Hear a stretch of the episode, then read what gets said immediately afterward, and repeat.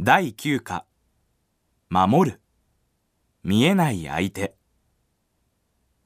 家族みんなが携帯電話を持つようになってから家の電話が鳴ることはめったにない。時々いい投資先があるとか娘の結婚相手を紹介するといった電話があったりたまにお墓のご準備は？などと気分を悪くさせるような電話がある。相手がこちらの名前や電話番号を知らなければ、こんな電話がかかってくるはずがない。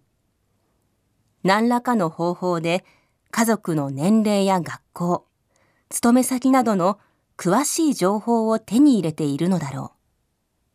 あるいは情報を売ったり買ったりしている会社があるそうだから、それを利用しているのかもしれない。どちらにしても知らない人に家の中を覗かれているようで気味が悪くなる話だ。ところで個人情報は一体どこまで他人に知られているのだろうか。財産、戸籍、思想、宗教。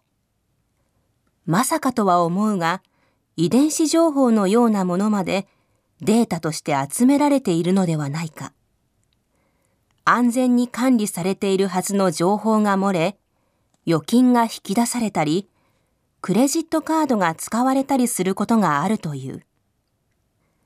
自分の情報が悪用されたらと考えると恐ろしい気がする。今はインターネットを利用すれば誰でも多くの情報を手に入れることができるし、会ったこともない相手と簡単に情報のやり取りができる時代だ。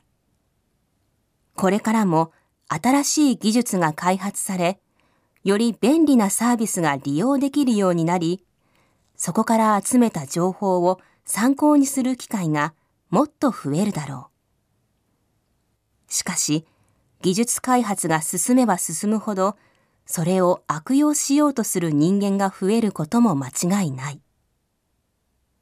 見えない相手に対してできることは、一人一人が自分の責任で個人情報を守ることしかない。